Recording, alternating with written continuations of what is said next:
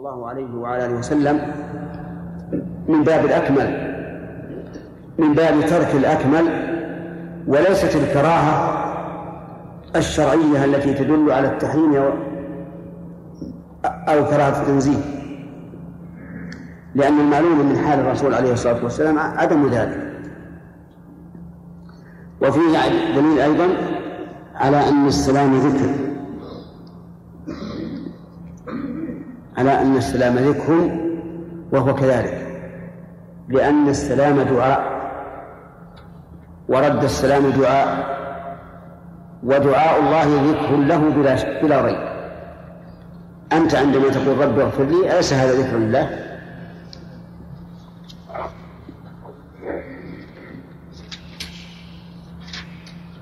يقال شيخ يلزم يقول عمر فقال لا تصلي أن الإنسان إذا لم يكن الماء ولا التراب على قوله ليس من باب أولى. إذا علم أنه التراب من باب أولى أن لا يصلي ولكن الصواب أن من تعذر عليه استعمال الماء يتيمم للوضوء والغسل. وأن من تعذر عليه الماء والتراب فإنه يصلي. لعموم قول الله تعالى فاتقوا الله ما استطعتم. نعم.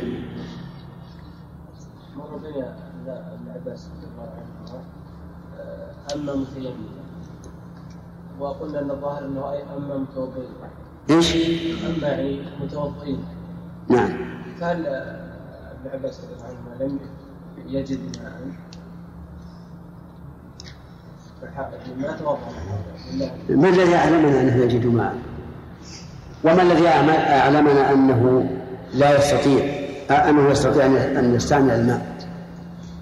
قد يكون عند الإنسان ماء لكن لا يستطيع لمرض أو لغير ذلك. ولو استطاع كيف؟ ولو استطاع وجد معلوم يجب أن يجب أن يغتسل إذا كان عن جنابة ويتوضأ إذا كان أهل الأصل أحسن الله عليك. هل المتوضا كذلك ما يرد السلام يا شيخ إذا سلم عليه المتوضا الذي يتوضأ. إذا سلم عليه أو يتكلم؟ على على رأي بعض العلماء يقول إنه إذا سلم الإنسان على شخص مشغول بعبادة فإنه لا يسلم. ومن لا يشرع له أن يسلم لا يستحق أن يرد عليه. والذي نرى أن هذه ترجع إلى عادة الناس وأحوال الناس. إن كنت تخشى إذا لم تسلم أن يقول هذا متكبر. نعم. فأنت سلم. وإذا كان صاحبك يعرف الحكم وأن المشغول لا يشغل فلا تشغل. رد يرد. يرد. يرد. إلا إذا قلنا أنه لا يشغل.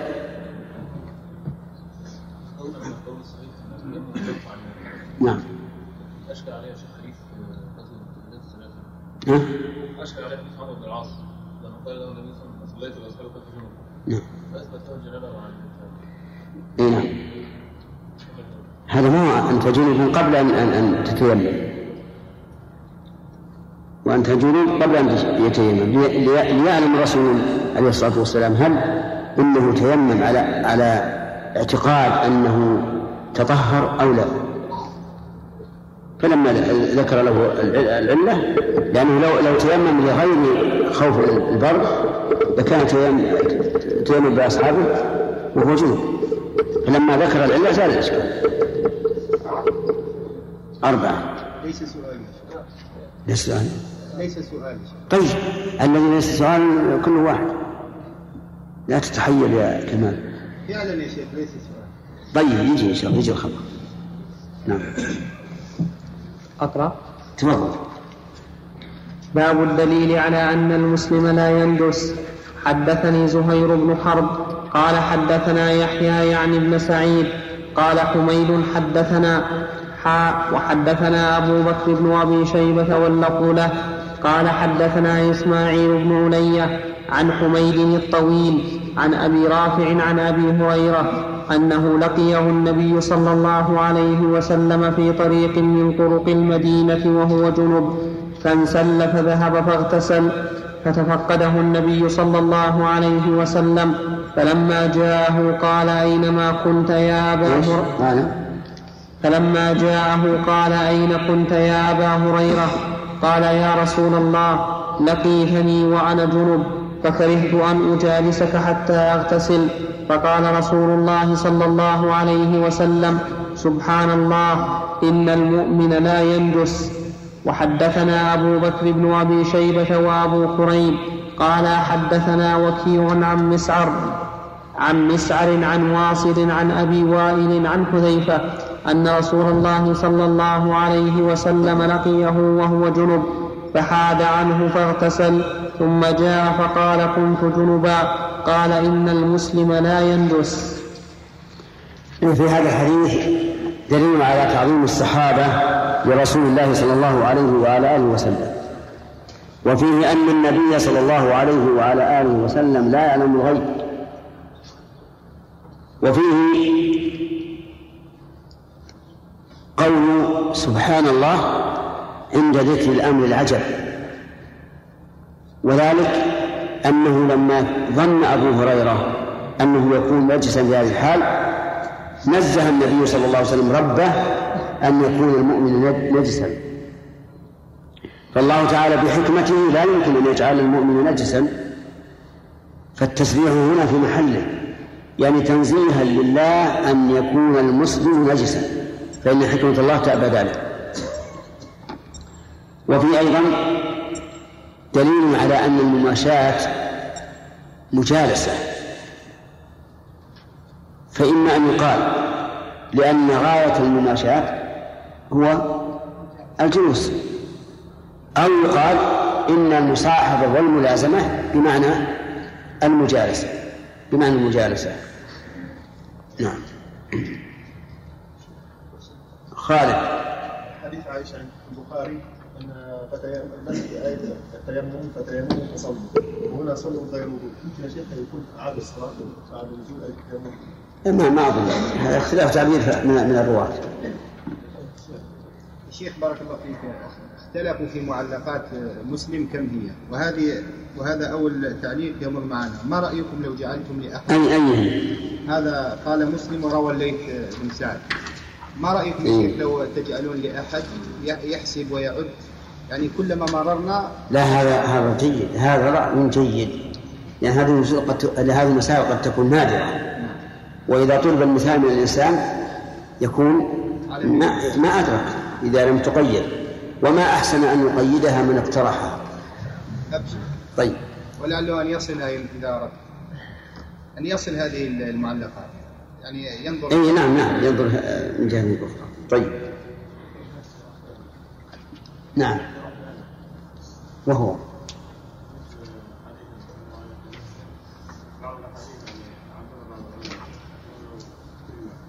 كيف؟ أعلمه بعض العلماء. وهذا طيب أيضا. وما أحسن أن يقوم به من اقترح انتهى. ولكن شوفوا يا أخوان. لا يمنعنكم من الاقتراح مثل هذا الإلزام. لأن في ظني أن الذي اقترحه عارف أن الأمر سهل وأنه سيقوم به. فإن كان هذا الإلزام يمنعكم من الاقتراح فإنني أسحب ولا ألزمكم. ما تقولون؟ الأول إيش الأول؟ يلزم أن يلزم؟ طيب. وإذا لم يكن يقدر يقول ما معلوم ما في شيء لا يكلف الله نفسا وسعها حتى الذي لا يقدر ما ودي نكلفه نعم شيخ مر علينا في حديث عمار قول انما يكفيك أن تقول بيديك هكذا. نعم. لا شك أن مراد النبي صلى الله عليه وسلم القول والفعل. نعم. كيف توجيهكم لرواية قوله. ما توجيهنا اياها بأن اللغة العربية واسعة. تطلق القول على الفعل فقال بيديه هكذا. حتى إلى لغة حتى إلى الآن قال هكذا. نعم. أربعة يا أخوان. طيب أنت أتيت بج- مسألة؟ تفضل.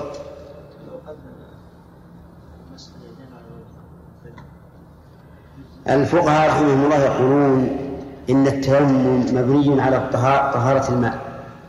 فما يشترط فيه الترتيب؟ يجب فيه الترتيب في التيمم. فإذا تيمم عن وضوء وجب عليه أن يبدأ بالوجه. وإذا تيمم عن جنابه لم يجب عليه. وهو بناء على القاعدة المشهورة أن البدل له حكم المبدل ورأى ويرى بعض العلماء أن أن الترتيب في التيمم لا يجب مطلقا. سواء كان عن جنابه أو عن حدث أصغر معللا ذلك بأن الواو لا تقتضي الترتيب وبأن ألفاظ حديث عمار رضي الله عنه مختلفة ففي بعضها تقييم الوجه وفي بعضها تقييم الكفين. والذي نرى أنه ما دام الإنسان يمكنه أن يرتب فليرتب. لكن لو جاءنا وسألنا بعد أن مضى فإن إلزامه بإعادة ما صلى بهذا التيمم يحتاج إلى دليل يكون يكون حجة. نعم. الذي سأل ما يسأل مرة ثانية. نعم. لو أن الذي يسأل مرة ثانية عشان الأمر الفرصة. والله هذه هي القاعدة. يمكن الذي سأل مرة لا يسأل مرة ثانية. حتى ولو كان في حديثين. نعم. باب ذكر الله تعالى في حال الجنابة وغيرها. حدثنا أبو كريب محمد بن العلاء وإبراهيم بن موسى. قال حدثنا ابن أبي زائدة عن أبيه عن خالد بن سلمة عن البهي عن عروة عن عائشة قالت كان النبي صلى الله عليه وسلم يذكر الله على كل أحيانه. صلى الله عليه وسلم. هذا يراد به معنيان المعنى الأول أن الرسول صلى الله عليه وعلى آله وسلم يذكر الله دائما على كل أحيانه. وعلى هذا فتكون على بمعنى في أي في كل أحيانه. والثاني على كل أحيانه يعني على كل حال. حتى ولو كان جنوبا أو محدثا حدثا أصغر وكلا المعنيين صحيح. وهذا تطبيق لقول الله تعالى إن في خلق السماوات والأرض واختلاف الليل والنهار لآيات لأولي الألباب الذين يذكرون الله قياما وقعودا وعلى جنوبهم. نسأل الله أن يوفقنا لذلك وأن يعيدنا من إغفال القلوب.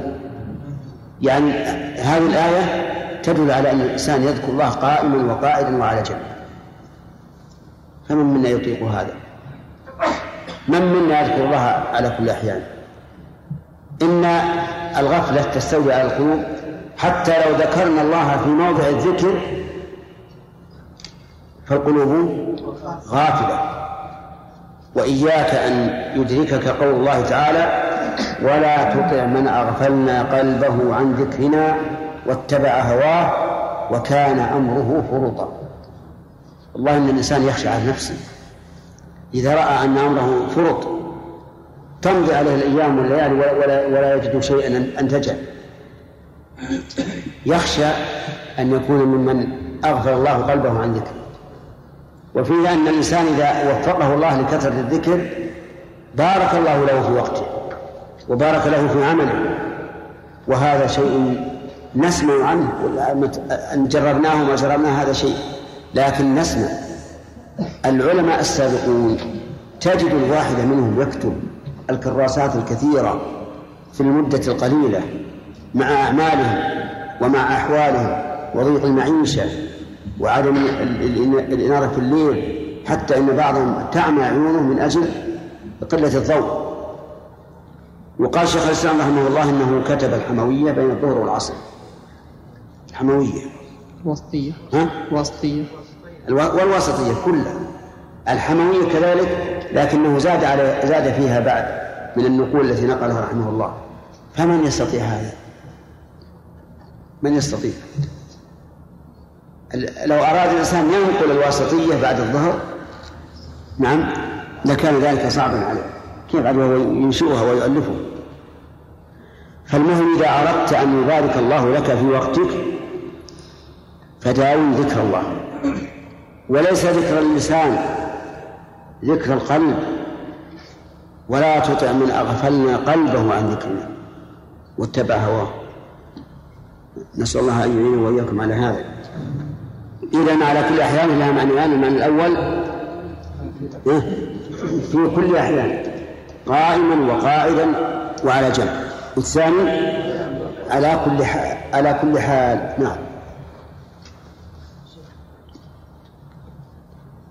نعم. نعم. إيش؟ مع عمار رضي الله عنه هل يلزم ان عمار حدث الحديث قبل يسال عمر؟ إيه إيه معلوم الناس جاءوا جاءوا يسألون عمر. حين سمعوا عمارا يحدث به. والله لعلنا ما ما نقبل الأسئلة يا جماعة. إذا كان كل حديث مع أسئلة ترى تقطع علينا. نعم كل ثلاثة أبواب سؤال؟ لا لا. لا هذا ولا هذا. نعم. أو تقللين من الناس يعني ما ما وجد ما ما قرأنا شيء. ولو ولا لا لو أن مسائل مشكلة حقيقة كان ما يضر. لكن مسائل بمجرد ما يتأمل الإنسان في في الحديث ما يحتاج إلى سؤال. نعم. الآن نخليها ثلاثة. خليها ثلاثة ويعين الله عليكم الحديث. لا الباب كامل ينسى الواحد ينسى سؤالان كل حديث سؤالان لا لا لا. لا لا, لا تبخس نعم. أقرأ. اقرأ باب باب جواز باب جواز أكل المحدث الطعام وأنه لا كراهة في ذلك. وأن الوضوء ليس على الفور حدثنا يحيى بن يحيى التميمي وأبو الربيع الزهراني. قال يحيى أخبرنا حماد بن زيد وقال أبو الربيع حدثنا حماد عن عمرو بن دينار عن سعيد بن الحويرث عن ابن عباس أن النبي صلى الله عليه وسلم خرج من الخلاء فأتي بطعام فذكروا له الوضوء فقال أريد أن أصلي فأتوضأ وحدثنا أبو بكر بن أبي قال يحيى أخبرنا.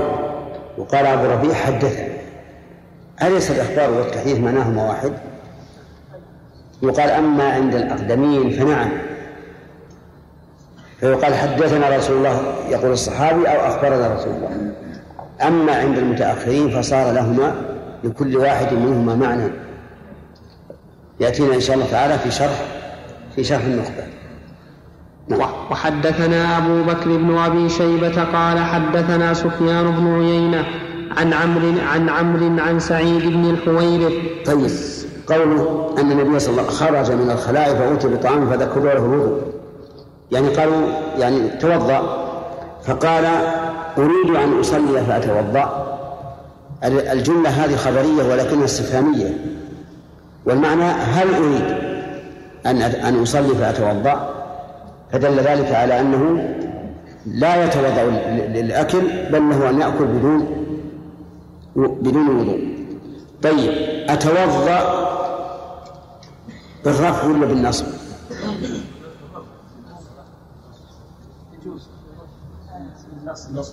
أما القائل يجوز فهذا معروف أنه على رأي ابن جندي فيها وجهان ها؟ كيف؟ طيب فأتوضأ أهي معطوفة على أن يصلي أم ماذا؟ يعني الآن فهمنا أنه بالنصب وهي مشغولة عنده بالنصب لكن هل هي معطوفة على أصلي أم ماذا؟ الجواب لا ما هي معطوفة لكنها واقعة في جواب الاستفهام. بعد الفاء السببية فتكون فتكون منصوبة نعم. وحدثنا أبو بكر بن أبي شيبة قال حدثنا سفيان بن عيينة عن عمرو عن سعيد بن الحويرث. سمعت ابن عباس يقول كنا عند النبي صلى الله عليه وسلم فجاء من الغائط وأتي بطعام فقيل له ألا توضأ؟ فقال لم؟ أصلي فأتوضأ. وحدثنا يحيى بن يحيى قال أخبرنا محمد بن مسلم الطائفي عن عمرو بن دينار عن سعيد بن الحويرث مولى آل السائب أنه سمع عبد الله بن عباس قال ذهب رسول الله صلى الله عليه وسلم إلى الغائط فلما جاء قدم له طعام فقيل يا رسول الله ألا توضأ؟ قال لما أللصلاة وحدثني محمد بن عمرو بن عباد بن جبلة قال حدثنا أبو عاصم طيب وفي هذا دليل على ما سبق. أن أشرنا إليه. إني كرهت أن أذكر الله على غير طهارة. لأنه قال لا أتوضأ مع أنه سوف يذكر الله. بماذا يذكر الله؟ تسمية بالتسمية على الطعام والحمد. والحمد لله عليه. عليه. طيب. استمع. وحدثني محمد بن عمرو بن عباد بن جبلة قال حدثنا أبو عاصم عن ابن جريج. قال حدثنا سعيد بن حويرث أنه سمع ابن عباس يقول إن النبي صلى الله عليه وسلم قضى حاجته من الخلاء فقرب إليه طعام فأكل ولم يمس ماء. قال وزادني عمرو بن دينار عن سعيد بن الحويرث أن النبي صلى الله عليه وسلم قيل له إنك لم توضأ.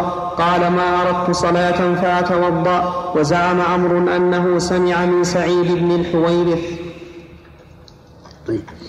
استدل بعض العلماء بهذا الحديث على أنه لا لا يجب الوضوء للطواف ولا يجب الوضوء لمس المصحف. لأن النبي صلى الله عليه وسلم لم يشر إلى ما يجب له الوضوء إلا للصلاة. فدل أن أن غيرها لا. فيقال إن إنه لو إذا لم يرد ما يدل على وجوب الوضوء للطواف ولمس المصحف على وجه واضح فإن هذا فيه دليل. لا شك. وكأنه لا وكأن المعهود عندهم أنه لا وضوء إلا إيش؟ للصلاة. فإن ورد دليل صريح صحيح في اشتراط الوضوء للطواف ومس المصحف فحينئذ نقول إنما ذكر النبي صلى الله عليه وسلم ذلك لأنه هو القريب. أقرب شيء يكون في في تلك الحال هي الصلاة.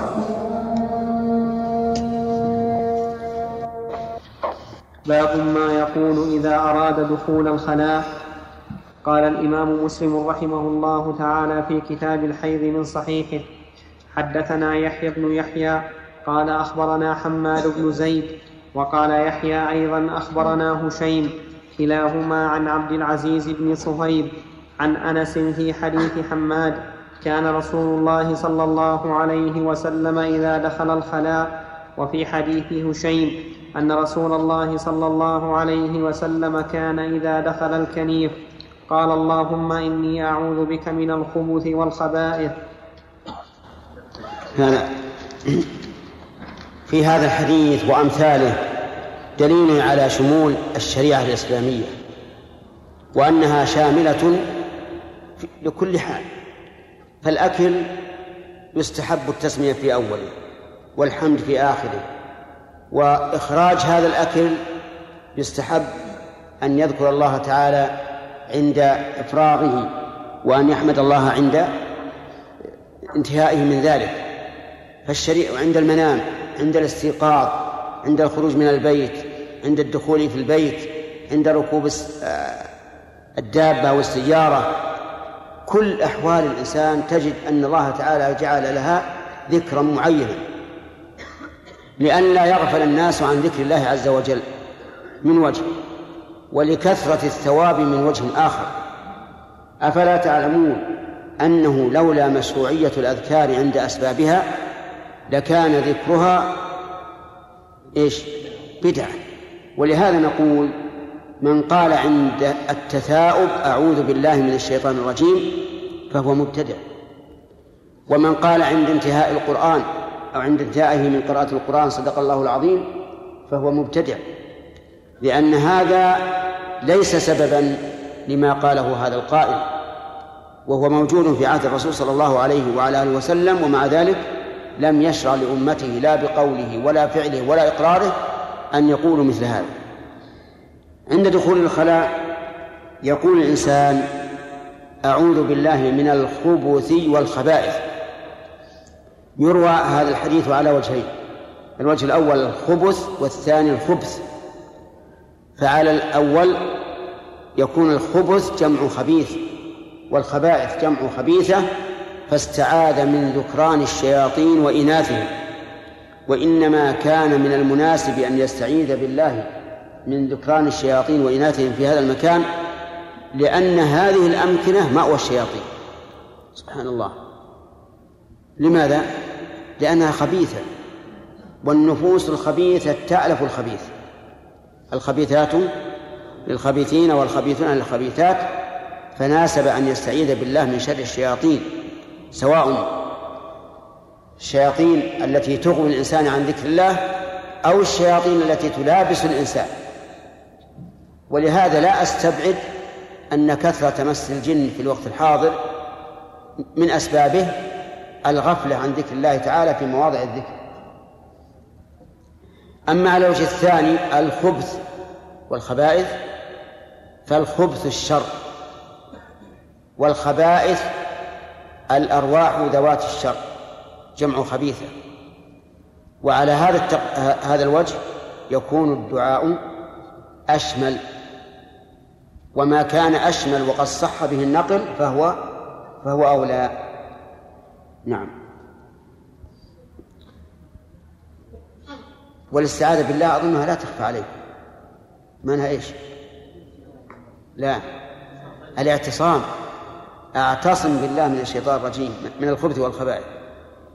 طيب فإذا لم يكن الإنسان عند في كنيف ولا خلاء قال العلماء فيذكر هذا الذكر إذا وقف ليجلس قبل أن يرفع ثوبه. نعم.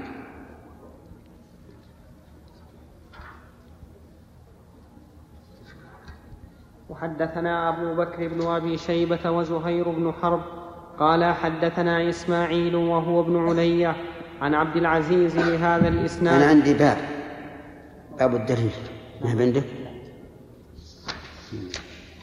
نعم. قال حدثنا إسماعيل وهو ابن علية عن عبد العزيز بهذا الإسناد وقال أعوذ بالله من الخبث والخبائث. لا ترى أنا قصد اللي بعده الحديث اللي بعده. أنا ظننت أنك قرأت الحديثين لا ما قرأت. طيب.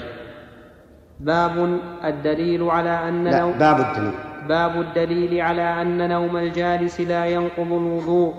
حدثني زهير بن حرب قال حدثنا إسماعيل بن علية وحدثنا شيبان بن فروخ قال حدثنا عبد الوارث كلاهما عن عبد العزيز عن أنس قال أقيمت الصلاة ورسول الله صلى الله عليه وسلم نجي لرجل وفي حديث عبد الوارث ونبي الله صلى الله عليه وسلم يناجي الرجل فما قام إلى الصلاة حتى نام القوم.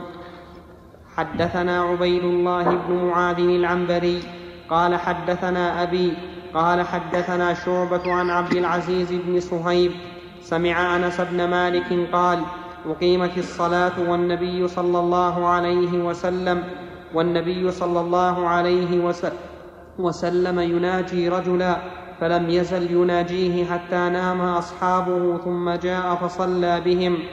وحدثني يحيى بن حبيب الحارثي قال حدثنا خالد وهو ابن الحارث قال حدثنا شعبة عن قتادة قال سمعت أنسا يقول كان أصحاب رسول الله صلى الله عليه وسلم ينامون ثم يصلون ولا يتوضؤون. قال قلت سمعته من أنس. قال إي والله حدثني أحمد بن سعيد بن صخر الدارمي. قال حدثنا حبان. قال حدثنا حماد عن ثابت عن أنس أنه قال أقيمت صلاة العشاء. فقال, فقال رجل لي حاجة فقام النبي صلى الله عليه وسلم يناجيه حتى نام القوم أو بعض القوم ثم صلوا. قول المؤلف قول المؤلف في- سياق هذه الأحاديث نجي الرجل. الحديث ور- أقيمت الصلاة ورسول الله صلى الله عليه وسلم نجي لرجل. نجي بمعنى مناج بل بمعنى فعيل بمعنى مفعول. أي مناجا لرجل يعني الرجل يناجيه أو هو يناجي الرجل. وفي هذا الحديث من الفوائد جواز الفصل بين بين الإقامة والصلاة. إذا حصل هناك حاجة ووجه الدلالة أن النبي صلى الله عليه وعلى آله وسلم لم يأمر بإعادة الإقامة. وفيه حسن خلق النبي صلى الله عليه وعلى آله وسلم. وفيه صبر الصحابة وعدم تسخطهم من تأخر النبي صلى الله عليه وسلم في الصلاة حتى نام بعضهم. وفيه أيضا دليل على أن النوم لا ينقض لا ينقض الوضوء. لأنهم ينامون ثم يصلون ولا يتوضؤون. وهذه المسألة فيها خلاف بين أهل العلم خلاف كثير. يبلغ نحو ثمانية ثم- يبلغ نحو ثمانية أقوال. ولكن أصح الأقوال فيها أنه متى كان الإنسان قد علم من نفسه أنه لو أحدث لأحس فإن نومه لا ينقض الوضوء. سواء طال أم قصر وسواء كان نائما يعني مضطجعا أو جالسا أو ساجدا أو راكعا. لماذا؟ لأن النوم نفسه ليس بحدث.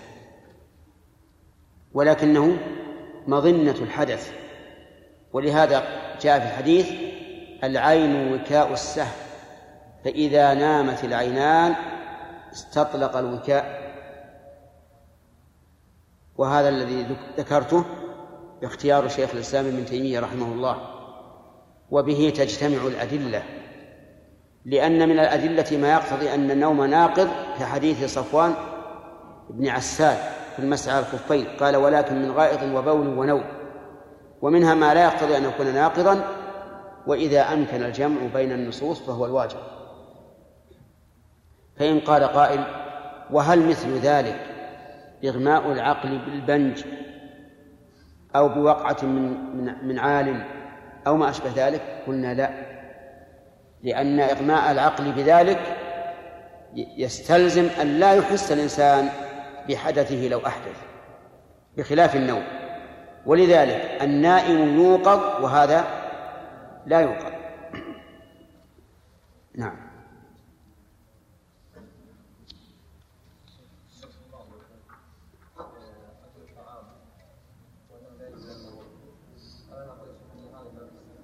إيش؟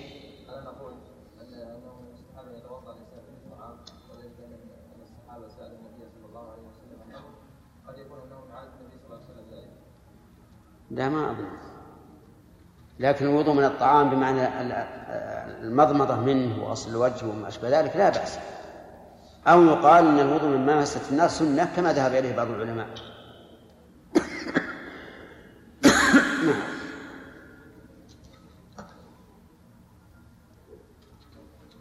قال الإمام مسلم رحمه الله.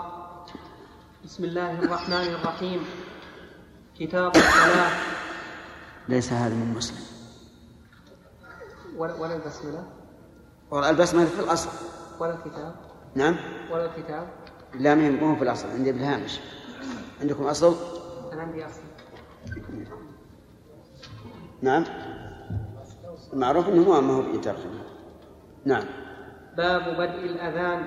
حدثنا إسحاق بن إبراهيم الحنظلي قال حدثنا محمد بن بكر حاء وحدثنا محمد بن رافع قال حدثنا عبد الرزاق قال أخبرنا ابن قال أخبرنا ابن جريج حاء وحدثني هارون بن عبد الله واللفظ له قال حدثنا حجاج بن محمد قال قال ابن جريج أخبرني نافع مولى بن عمر عن عبد الله بن عمر أنه قال كان المسلمون حين قدموا المدينة يجتمعون فيتحينون الصلوات وليس ينادي بها أحد فتكلموا يوما في ذلك فقال بعضهم اتخذوا ناقوسا مثل ناقوس النصارى وقال بعضهم قرنا مثل قرن اليهود فقال عمر أولا تبعثون رجلا ينادي بالصلاة؟ قال رسول الله صلى الله عليه وسلم يا بلال قم فنادي بالصلاة.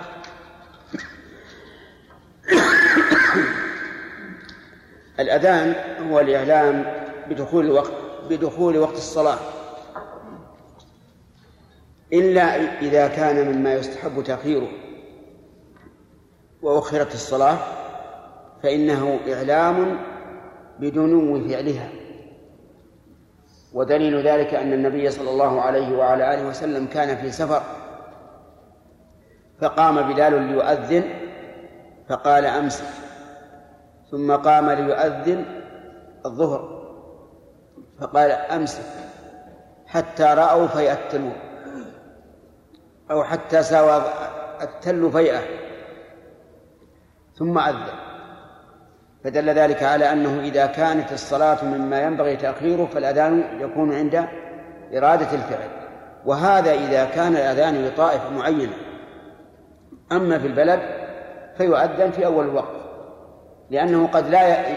لأنه قد لا يريد بعض الناس أن يؤخر الصلاة. ثم إنه لا بد أن يكون الأذان بعد دخول الوقت. فإن أذن قبل دخوله فبدعة وباطل.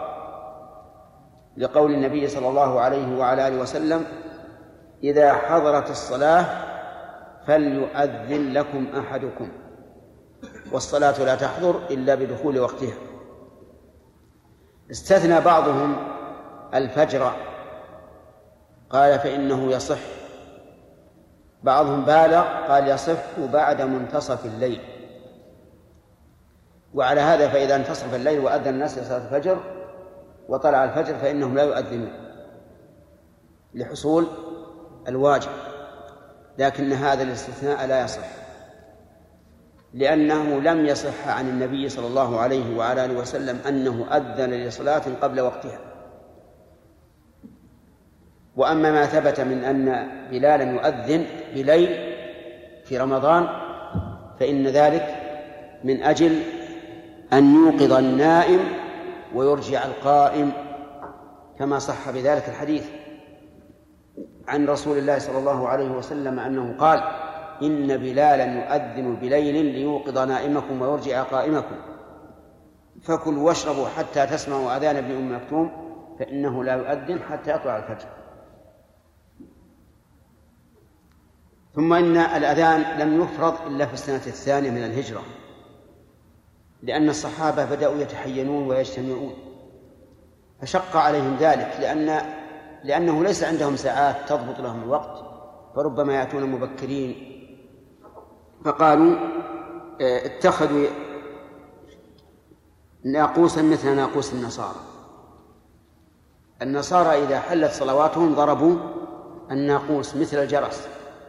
وقال بعضهم قرنا مثل قرن اليهود وهو البوق إذا حانت صلاتهم ضربوا بهذا البوق وقال عمر ألا تبعثون رجلا ينادي بالصلاة؟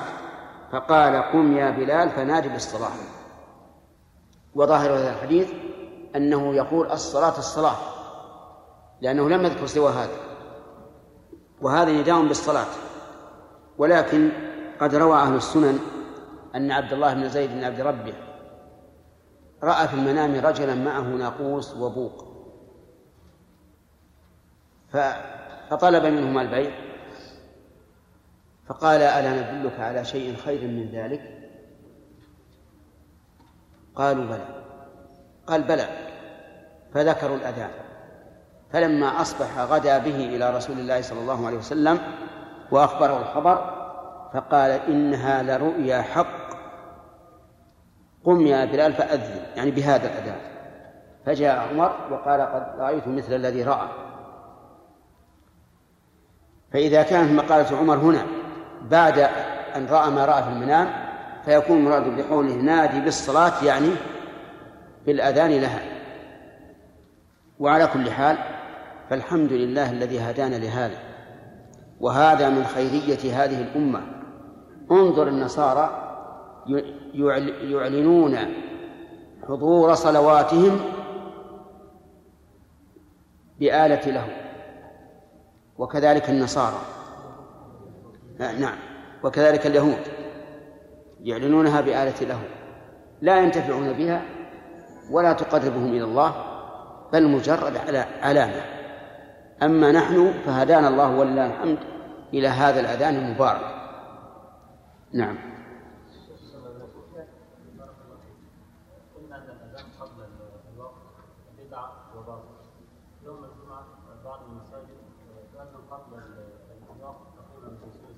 قلنا متى؟ متى يأذنون؟ قبل طلوع الشمس بثلث ساعة أذان الجمعة مم. قبل قبل ساعه إيه. يعني تقريبا الساعة 12 الا 10 ومتى يدخل وقت الجمعة؟ يدخل وقت الجمعة إذا ارتفعت الشمس قيد رمح قيد رمح نعم. سيأتي إن شاء الله يأتي. نعم. الصلاة نعم؟ معلوم ما في شك أن القيام أفضل. نعم.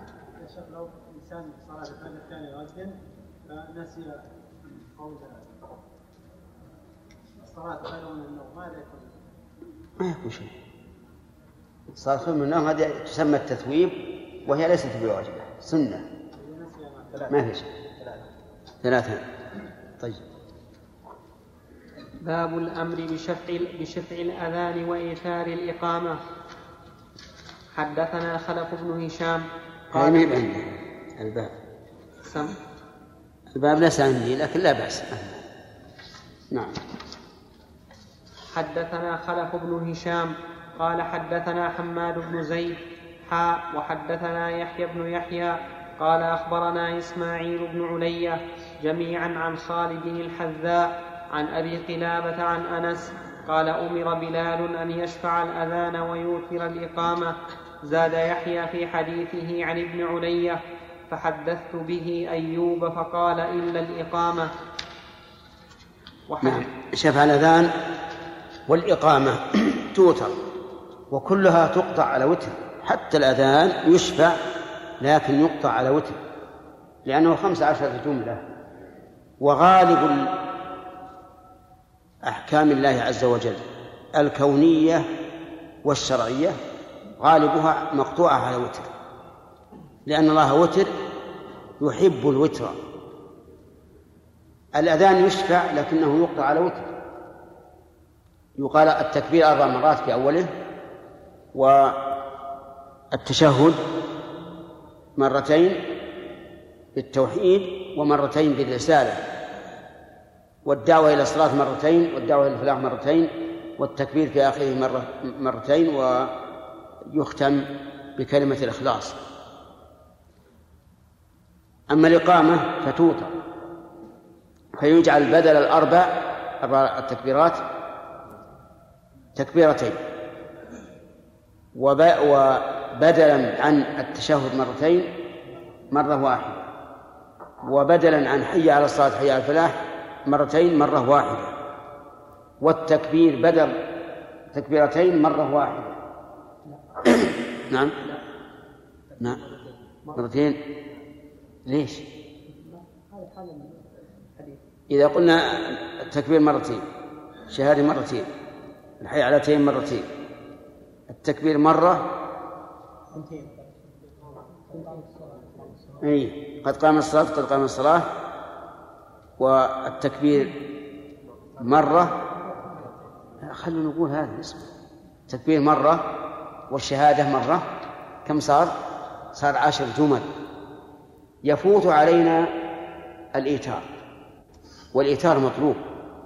وأنا قررت لكم ذلك لأن بعض العلماء قال به قال إيتار الإقامة لا بد أن يكون بالنسبة لل- للأذان وإلا لكان تكبر مرة وتشهد مرة وتحيعل مرة وتكبر مرة وتقول لا إله إلا الله مرة. لو أننا قلنا بهذا هل يقطع على وتر؟ نشوف. تكبير مرة أشهد أن لا إله إلا الله مرة أشهد أن محمد رسول الله مرة. حي على الصلاة حي على الفلاح قد قامت الصلاة قد قامت الصلاة. الله أكبر. لا إله إلا الله. نعم تقطع على وتر. تقطع على وتر تسع فبعض العلماء يرى هذا الرأي. يقول أوتر الإقامة إلا الإقامة. الإقامة مرتين والباقي على مرة مرة. ولا شك أن هذا أقرب إلى اللفظ. هذا بلا شك أقرب من اللفظ لكن